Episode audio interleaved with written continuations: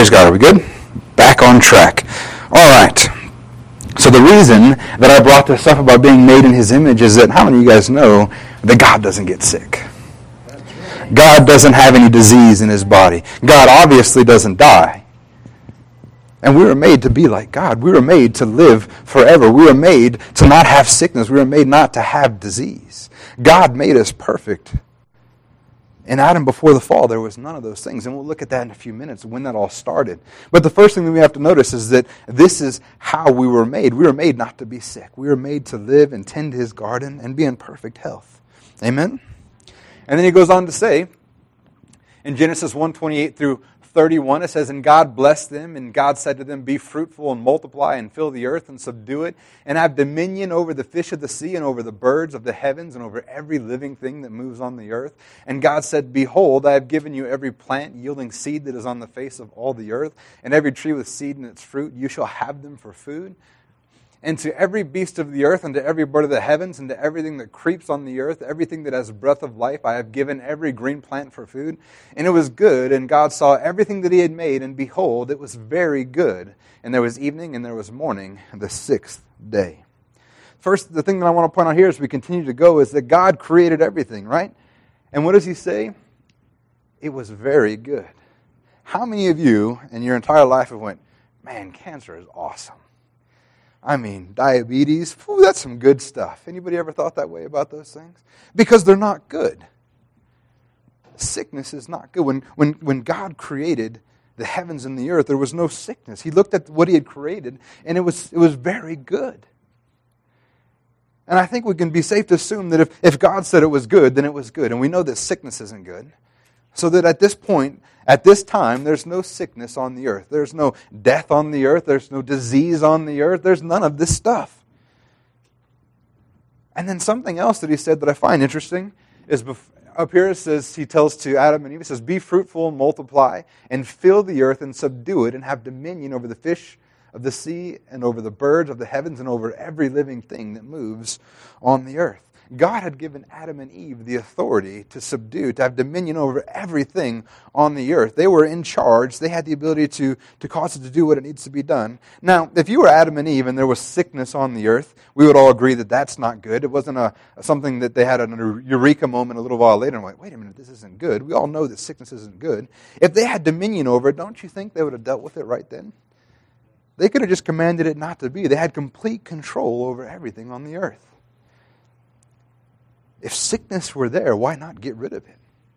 And I'd say the reason why is because it didn't exist yet. There was no sickness there at all. When God created the earth, that was not what He intended for this world. Amen? He said it was very good. There was no sickness on earth then. And then in Genesis 2 15 through 17,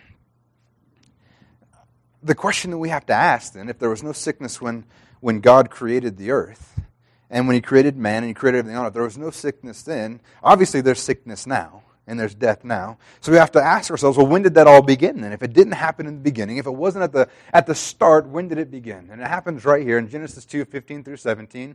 The Lord God took the man and put him in the Garden of Eden to work and to keep it. And the Lord God commanded the man, saying, You may surely eat of every tree of the garden, but of the tree of the knowledge of good and evil you shall not eat it, for in that day that you eat of it, you shall surely die there was no sin and there was no death, there was no sickness until the fall, until Adam partake of that tree. And, and the truth is, all you guys out there that want to blame the women, actually, it didn't happen when Eve ate from the fruit, it was when man ate from the fruit. But at that moment that Adam ate from the fruit of the tree of, of knowledge of good and evil, that's when sin and death crept into our lives. That's when it all began. Matter of fact, in Genesis 3 1 through 5, it says, Now the serpent, serpent was more crafty than any other beast of the field that the Lord God had made. And he said to the woman, Did God actually say, You shall not eat of any tree in the garden? And the woman said to the serpent, We made of the fruit of the trees in the garden. But God said, You shall not eat of the fruit of the tree that is in the midst of the garden, neither shall you touch it, lest you die. But the serpent said to the woman, You shall not you will not surely die, for God knows that when you eat of it your eyes will be opened, and you will be like God, knowing good and evil. So now not only do we know how sickness and death get introduced, But based on that scripture, we know why it got introduced as well. It was from the beginning, Satan began to manipulate, Satan began to lie, Satan began to deceive, and when he did so, that is when sickness was introduced. That is when it all it all happened. I want you to know as we look at this morning, as we look at where sickness comes from and does God use it to, to, to guide people or to punish people, is that sickness never came from God. Sickness was never intended. It was by the enemy completely. Adam and Eve had, had one job to not eat from that tree. And that's when it all came in because they were deceived by Satan. And on a side note, because every time I read this, I always used to think, why the tree? I mean, God, this just doesn't make sense. I mean, if we didn't have the tree, there would be no fall. I mean, this seems like the one thing that if God have removed, we wouldn't be in this situation. But the reality is, is that if there were no tree, if there were no choice, then there would be no relationship. I mean, you can't have a relationship with a robot, with something that's designed to do only one thing. God could have said that there would be no sin, that you will never do these things, and that you're going to love me and you have no other choice. But God doesn't want, He doesn't want slaves. He wants people to, to have a relationship with Him. I mean, we see it all the time when, when, when people are kidnapping other people and trying to force them to love them, even if they can get them to say the words they want to say. Those people that are, that are enslaved don't really love. That's not a relationship. That's what God wants. That's why there was a choice. He wanted there to be a real relationship with us. And then I find that the reality of it is is that we weren't even supposed to know about good and evil. We weren't even supposed to know about evil that it existed. In Genesis 3:22 it says and the Lord said, "Behold, the man has become like one of us, knowing good and evil. Now lest he reach out his hand and take also the tree of life and eat and live forever." First thing I want to notice there is is that before that we didn't know good and evil. But when we did, we became, we were never intended to even know what this stuff was. We were never intended to live like this. God had set it up so we couldn't. And then when, when Adam and Eve ate from the tree of the garden of good and evil, they had this knowledge. Sin and sickness began to creep in. And then God kicks them out of the garden. And I'm like, man, that's harsh, God. That seems, I mean, that seems pretty rough. But the truth is, it was God's mercy when He did that. Because He says, lest they stay in the garden, eat of the tree of life, and be stuck like that forever. God uh, removed that enemy from the garden and put an angel to guard over the gate so that way that we wouldn't be stuck that way because God had already had a plan in motion. The truth is, is that God knew this was going to happen.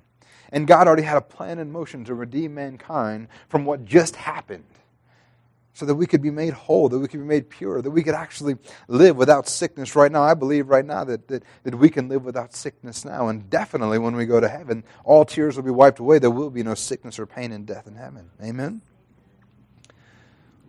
The reason I know that is because right here in Revelations 21 4, it says, He will wipe away every tear from their eyes, and death shall be no more. Neither shall there be mourning, nor crying, nor pain anymore, for the former things have passed away.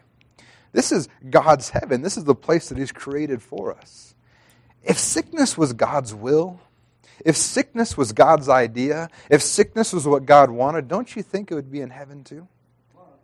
But the reality is, it is not. This is not what God wants for us. It's not what He wants on this earth either. There's no sickness in heaven, no sorrow. And if it was, if it was part of God's plan, why wouldn't it be there?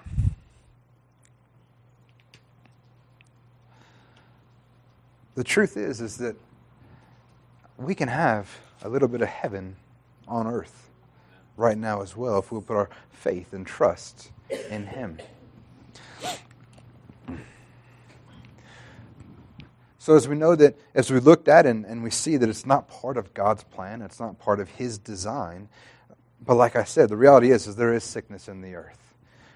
And it has to come from somewhere. So let's look at a few scriptures where it actually begins to point out where sickness does come from. And in Luke 13, 10 through 13, it says, Now he was teaching in one of the synagogues on the Sabbath, and there was a woman who had a disabling spirit for 18 years, and she was bent over and could not fully straighten herself. And when Jesus saw her, he called her over and said to her, Woman, you are freed from your disability. And he laid his hands on her, and immediately she was made straight, and she glorified God. Amen. It says that there was a woman who had been had had a disabling spirit for 18 years. Like I said, sickness comes from somewhere, and the scripture begins to point it out. Here, this woman had a spirit of sickness over her. This sickness that she had was associated with an evil spirit. It was not, a, it was when, when Jesus said, Come over here, I'm getting ready to, to lay hands on you and make you straight, he didn't go, You know, if you'd have really lived your life a little bit better, this wouldn't have happened. Or, You know what? I would heal you right now, but I, I just need you to straighten a few things out. Why don't you go home, live for a couple weeks, and show me that you're going to live right, and then we'll go ahead and heal you. Is that in your guys' Bible? That part's not in my Bible because he just called her over. He said, Let me heal you. He said there was a spirit that was in her life that was causing this. Sickness has always been a tool of the enemy. Sickness has always been a tool. It's not a, it's not a tool of God. It's something that the devil wants to, to oppress you with, to hold you down with. And I think it's something that as we as we get sick and we hurt, I think it's one of his greatest tools because we begin to blame the wrong person. Have you ever heard somebody, particularly if they don't have a close relationship with God, when something happens, they begin to blame God. God, why are you doing this to me? It's one of the greatest tools of the enemy because it, make people, it makes people hate God when it's actually the devil doing them. I remember when my father got sick, he got pancreatic cancer, and he ultimately died from, from pancreatic cancer in his, his, his 50s. And my sister was so angry, she couldn't understand why God was doing this to him. But the reality was, it wasn't God doing that to him. There was a devil out there who was trying to harm him. Now, I thank God that I, I spoke to my father and I know that he was saved. And I know that I'm going to see him again someday. And I don't know how anybody goes through any of this stuff without that hope inside of them and how that doesn't rip them apart.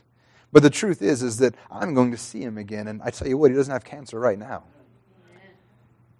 But the truth is, I also believe that if he would have grabbed hold of it by faith, he could have been healed on earth here as well. But that's neither here nor there. The point is, is that it wasn't God that did it to him. There's a devil in this world, there's an enemy. And the interesting thing uh, when you look at this, especially if you listen to some scholars, scholars as they talk about this, not only did this disease uh, physically cause her pain and harm, but she was bent over for 18 years.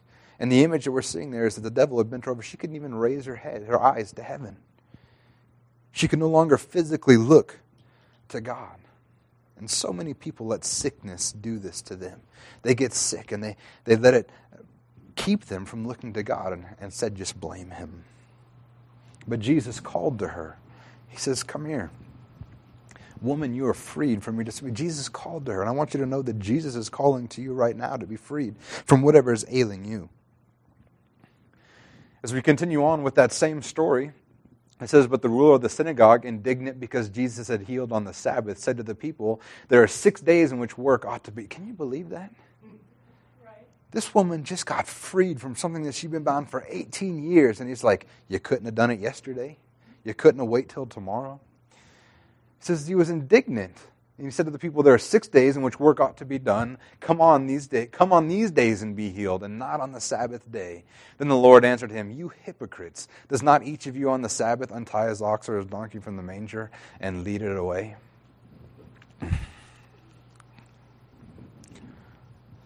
There's another verse, sorry. I'm like, where's the part that I wanted to talk about? Forgot it's on the next page. It says, And ought not this woman, a daughter of Abraham, whom Satan bound for 18 years, be loosed from this bond on the Sabbath day. He comes right out. First, he says it was an evil spirit, right? Then he comes right out and says it. This woman has been daughter of Abraham, whom Satan bound for 18 years. It wasn't God that bound this woman, it wasn't God that made her sick. It was Satan working in her life. You see, these, these people, they were so caught up in religiosity and, and, and rules, and they couldn't see that God was moving, that God was doing a work. Amen. And this isn't the only Sabbath that Jesus healed. Jesus turned the world upside down when began. You know what? You guys are so caught up in your, your rituals. You're, you're not seeing what God wants to do. He wants to touch lives, He wants to heal people, He wants to redeem people. Absolutely. Absolutely.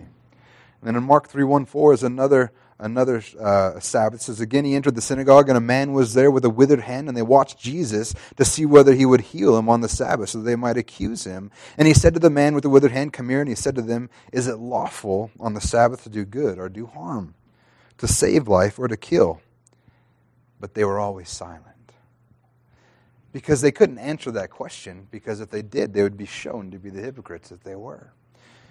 And the reality is, is that religious religion is always accusing. All religion is accusing. All religion is about what you're doing wrong and how you're failing and how you're not living up and how you're not meeting expectations. But Jesus is about love. It's always about love. isn't that, isn't that a controlling spirit? People who want to control use that kind of technique. That's probably a fact. But I tell you what, we'll talk about it after the service because you're derailing me something crazy right now. but it says uh, the reality is, is that, that we do it today as well. We, we do the same thing and we point and we look and we, we, we look at people that are having a hard time and we begin to think, oh man, something must be going on in their life and that's why, that's why they're, they're messing up. I remember once uh, Pastor Mike's wife uh, had, when we first started going to the church there, she had some pretty bad acne, and somebody actually came and told Pastor Mike that the reason why she has acne is because she's sinning. The reason why she's dealing with this. Like, why?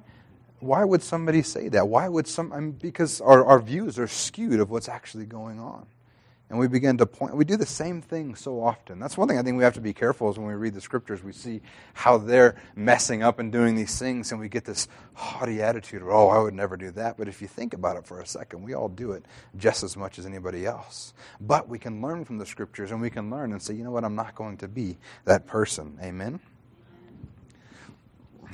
Then in Acts 10:38 it says how God anointed Jesus of Nazareth with the Holy Spirit and with power and he went about doing good and healing all who were oppressed by the devil for God was with him. This is another scripture we see that those who need healing, those who are in need of that are being oppressed by the devil.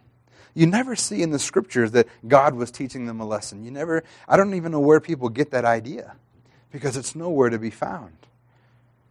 Actually, that's not true. There's going to be a couple scriptures we're going to look at where people have misconstrued what's going on.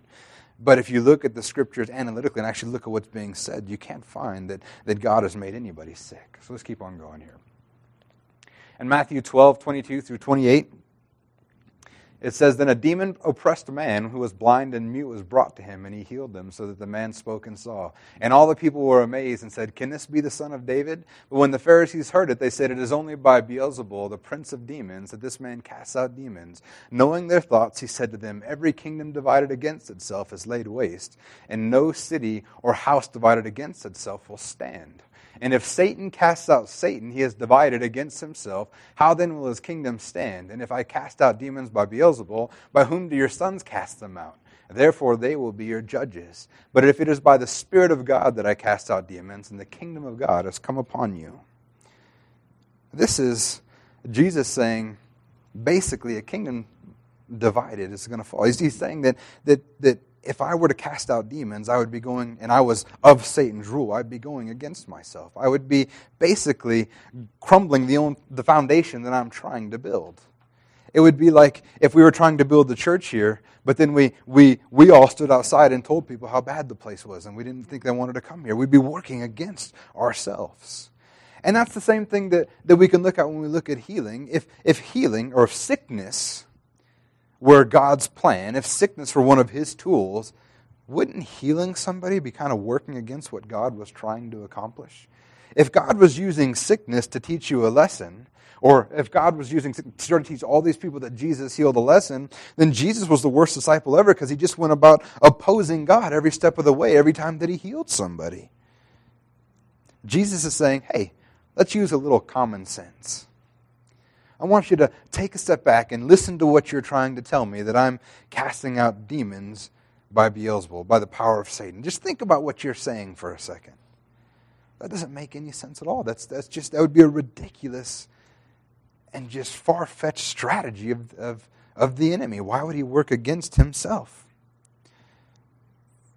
So this is just more proof that God doesn't use sickness. And I, I know I'm sounding a little sound like I'm beating a, a dead horse a little bit, but it's something I want to drive home. God does not use sickness as a tool. He never has and he never will.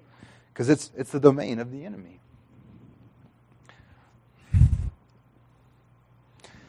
In Hebrews 2 14 through 15, it says, Since therefore the children share in flesh and blood, and he himself likewise partook of the same things, that through death he might destroy the one who has the power of death, that is, the devil, and deliver all those who through fear and death were subject to lifelong slavery. You know, the power of death is the devil's. It says right here, the one who has the power of death, that is the devil. Right now, the one who is causing death on this earth, the one who has the power of death, is the devil. It's not God causing it. It's not him, him, him trying to force it on us. Jesus came to set us free from that. That's what he's saying right here. He himself likewise partook of the same things that through death he became like us, he became a man like us, and died through death that he might destroy the one who has the power. To. Jesus came to destroy death, not to, to continue it on in our lives. And it says, and to deliver all those who through fear of death were subject to lifelong slavery. That's an interesting phrase as well. Because people are in bondage to sin for fear of what's going to happen. And matter of fact, did you know that it's actually possible to be scared to death? That's a real thing. We say it all the time, oh, it scared me to death. Or even worse, they literally scared me to death. No, they didn't. That's not how you use the word literally. That's another rant I can get on stupid living languages. Did you know that they've actually officially said that the word literally now in, in the definition, because we have a living language, because of the way it's been used for so long, that literally now actually means figuratively? That's actually how it's defined. Doesn't make any sense to me. Frustrates me. But in so January 17th, 1994, in Northridge, Los Angeles, there was an earthquake, and over 100 Californians, over 100 Californians literally died of fright, according to Robert Kloner, a cardiologist at the Good Samaritan Hospital in LA. His research has shown that excessive fear can cause sudden death, and in many cases, the terrorized brain triggers the release of a mix of chemicals so potent it causes the heart to contract so fiercely it never relaxes again. And In a Cleveland study, coroner studied the hearts of 15 assault victims who died even though their assailants had not wounded them badly enough to fatally injure their internal organs. And Charles Hirsch, now chief medical officer of New York, determined that 11 of the 15 had torn fibers and lesions in their hearts, most likely caused by mortal fear. And then a neurologist, Martin A. Samuels of Harvard Medical School in Boston, who has done research in this area, tells us of his, of his cat coming across a field mouse, and the cat simply put its paws on the mouse's tail, batted about a bit, and within 20 minutes the mouse died despite having no serious injuries. It says animals commonly drop dead under these circumstances. Fear is powerful. And fear can actually, literally, we just read that it's been shown, if you're that scared, you can actually cause death in your life. And the truth is, is fear is equally dangerous to a person's spiritual life as well. And that is why God said that, that, that I have not given you a spirit of fear, but a, but a spirit of fear, but a spirit of power. Because we're not supposed to live afraid that Jesus came, that that fear would go away, that we're not under bondage to death anymore. We're completely free from that. And one day, death will be completely gone as well. He says that's the last enemy to be placed as a footstool under his feet. 2 Corinthians 5.21, it says, For our sake he made him to be sin who knew no sin, that we might become, so that in him we might become the righteousness of God. And in 1 John 4:17 it says by this love perfected with us so that we may have confidence for the day of judgment because as he is so also are we in this world. God loves us. He sent his son to die for us to make us perfected in him. And he has made us right with him. We are righteous in him. Love is Love is perfected with us that we may have confidence on the day of judgment. I want you to know that when Jesus went to the cross for you, he made you perfect. He made you pure. He made you holy. Some of you aren't living that way yet because sometimes it takes a little while for our body to catch up what has actually been done in our spirit. But as far as you are concerned, as far as God is concerned, when He looks down at you, He sees Jesus because it's His Spirit inside of you. You've been so if he, if that's the case, then there's no reason for God to punish you because the punishment has been taken up in His Son. And even if he were going to do that, how many of you guys would like, man, my kid just will not clean their room? I mean, I'm, I'm getting tired of they won't. You know what? I'm going to give them cancer. That'll teach them. Has anybody ever had a thought like that? Matter of fact, I know with my kids, after a while, I, I, it begins to hurt to punish. I get so tired of doing. it. I just want them to behave so I can stop disciplining them. I know you kids think I'm crazy, but that's how we feel. Just knock it off so we can stop grounding you. God's no different. If that's how we are as parents, do you think that God's not going to be a better parent than we are? The perfect sacrifice of Jesus made us holy and without blame, and Christ lives in us and through us, and God has no reason to punish us because in His Son we are righteous, we are holy. And we have confidence because of that. Isn't that good news that you can have confidence? We don't have to wonder if we're saved. We don't have to wonder if we're going. If our faith is placed in Jesus, then we are saved. We are going to heaven. We are whole. We are pure. And we can have confidence. There's no confusion. And John 9, 1, 5, this is a, we're going to go through now a couple scriptures where people have said, wait a minute. And you're probably thinking, wait a minute, Pastor Wayne, you said there's no scriptures that shows that, that God uses, uh, uses sickness, but I, I can think of a couple. And we're going to deal with those right now today because I think they're important to look at. And the first one is, is John 9, 1 through 5. It says as he passed by, he saw a man blind from birth, and his disciples asked him, Rabbi, who sinned, this man or his parents, that he was born blind? And Jesus answered, It was not that this man sinned or his parents, but that the works of God might be displayed in him. We must work the works of him who sent me while it is day. Night is coming when no one can work. As long as I am in the world, I am in the light of the world. Now, when you read this, as, as did I, when I read it as it's written, it says, Jesus answered, It is not that this man sinned or his parents, but that the works of God might be displayed in him. That sounds pretty clear that God is using sickness in him, right? Is that how that reads to you? That's how it reads to me. It says that it wasn't him that sinned, it wasn't, it wasn't his parents that sinned, but God wanted to make a point. So it says, but that the works of God might be displayed in him. That's why this man was born blind. And people will use this argument as no, God does cause sickness. Look at it. Look at it right here. It says that God used sickness so that God could heal him and show that he was at work. Now, I've looked at different scholars who've read this because this is one that, as, as I believe, that God doesn't cause sickness, and this is one that can throw a wrench in that argument. You're like, wait a minute, this doesn't make sense. And the reality is, is that this is the only scripture that, that comes out and says it like this. And uh, if that's the case, we have one scripture that says it like this, but the rest of the Bible is from a completely different viewpoint, then the only conclusion that we can come to is that we're misunderstanding the one that's out of order, the one that's the, the outlier. Now, how many of you guys know that in the original Greek that the Bible was written, one, it's all uppercase letters and there's no punctuation? And we put in punctuation later so it's easier for us to read. We put in the, we put in the, the verse number so it's easy for us to look stuff up when we change it. And I want you to read this again, but I'm going to change where the commas and the periods are. We'll read the same thing. And Jesus answered, It was not this man that sinned or his parents. Instead of putting a comma, we're going to put a period there. It was not that this man sinned or his parents, full stop, but that the works of God might be displayed in him, comma, we must work the works of him who sent me while it is day. Night is coming when no one can work. You see, we can change, people have, have changed how the, the scriptures are, are worded to, to how they best understand it. But when we look at it, if it doesn't align with the rest of the scriptures, there must be something that we're misunderstanding. And in this case, there was no punctuation. The, the people that translated it put that punctuation in. Now, I'm not the one that made this up. There's much people that are much smarter than me that have done the research and done those things. But I agree with what they're saying here. It's a completely different statement if you just change where that was. It says, It was not that this man sinned or his parents, but that the works of God might be displayed in him. We must work the works of him who sent me while it is day, night is coming. It wasn't God that made that man blind, but God healed him. Amen. What about the one the people look at uh, Paul. That's the other big one, is that they say Paul had a thorn in his flesh. And many people would, would talk, well, let's just read the scripture first. 2 Corinthians 12, 7 through 10, it says, So to keep me from being too elated by the surpassing greatness of the revelations, a thorn was given me in the flesh, a messenger of Satan to harass me, to keep me from being too elated. Three times I pleaded with the Lord about this, that it should leave me.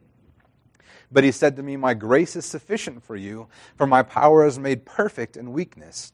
Therefore, I will boast all the more gladly of my weaknesses, so that the power of Christ may rest upon me. There are many people who say that Paul had an, something wrong with his eyes. He had a sickness in his eyes. And this is what is being talked about here. This thorn in his flesh was this some sickness that he had in his eyes.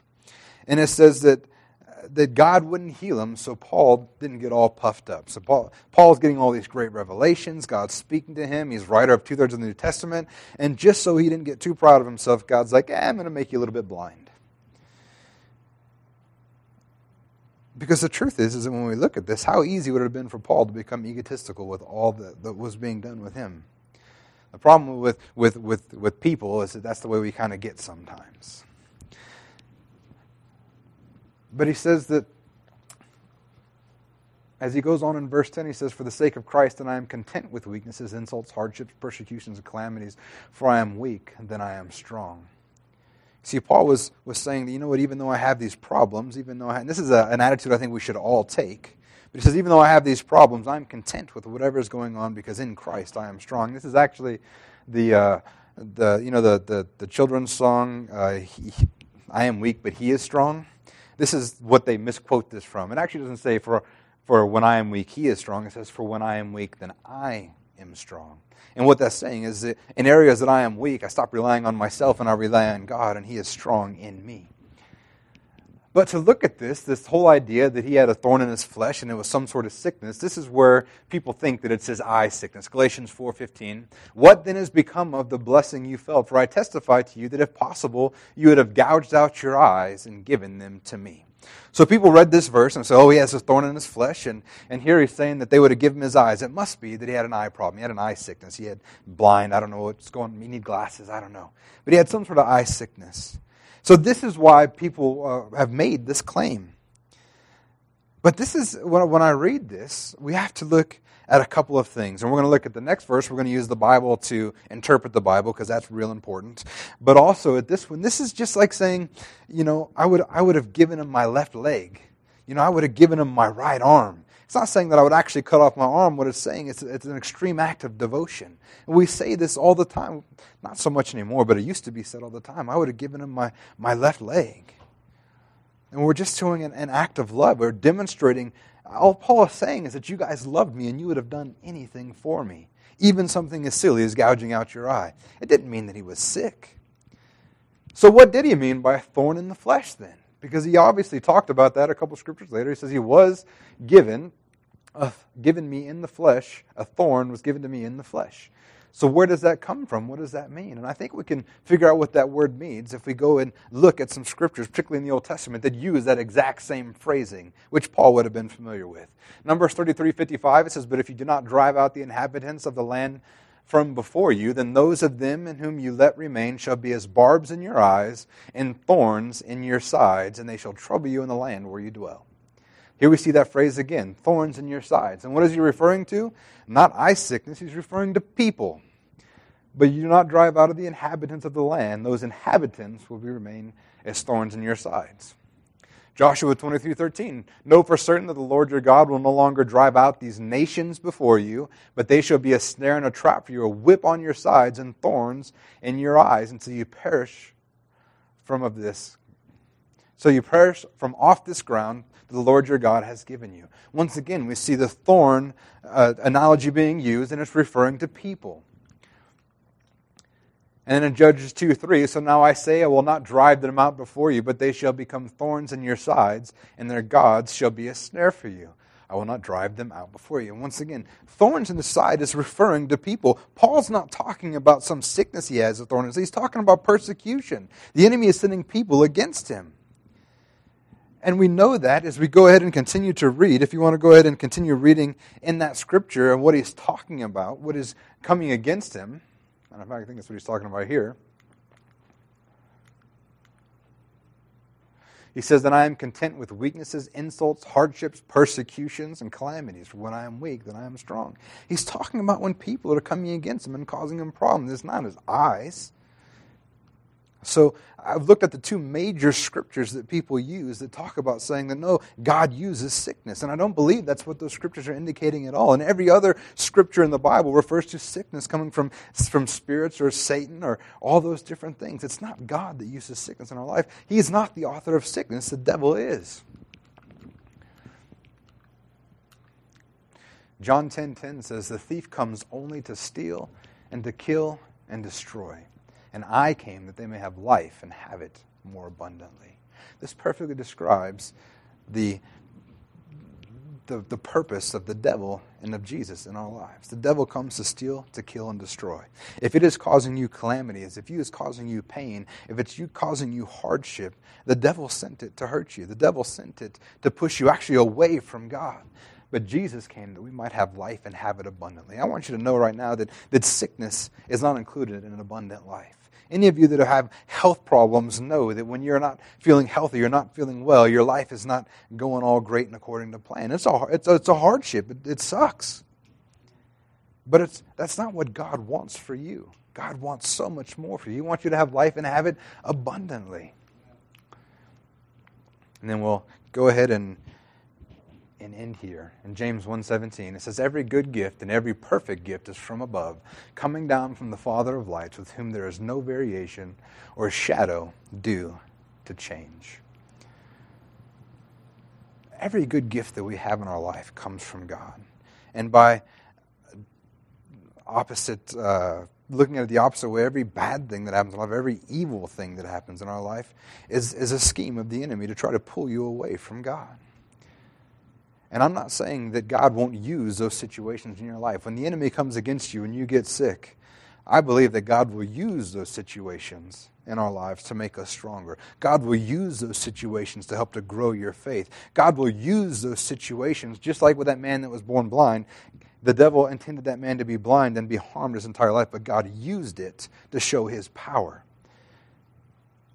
God will take what the enemy meant to be harmful in your life and turn it around for your good, but never for one second believe that God sent that evil thing in your life. Because that's not what he does. That's not who he is. He's not the author of sickness, the devil is. And it says he's coming down from the Father of lights, with whom there is no variation or shadow due to change. You know, the greatest part about God is that He never changes. He's not a, a man that He should lie, or the Son of Man that He would change His mind. He says there's no variation or shifting shadows due to change. When we read the Scripture and we see what God's doing, we can know who He is. Jesus said that I only see, I only do what I see the Father doing. And if that's the case, then we know that whatever Jesus did was the will of the Father, because that's all Jesus did was the will of the Father. And every time someone came to him to be healed, Jesus healed them. Not once did he turn them away. Not once did he say, you know what, you got to get your life squared away. Not once did he push. As long as they come up to him in faith and believe that he would touch them, he healed every single one. From the least to the greatest, from the worst to the best. And that's what he wants for our lives as well. Amen? Amen. Let's stand to our feet.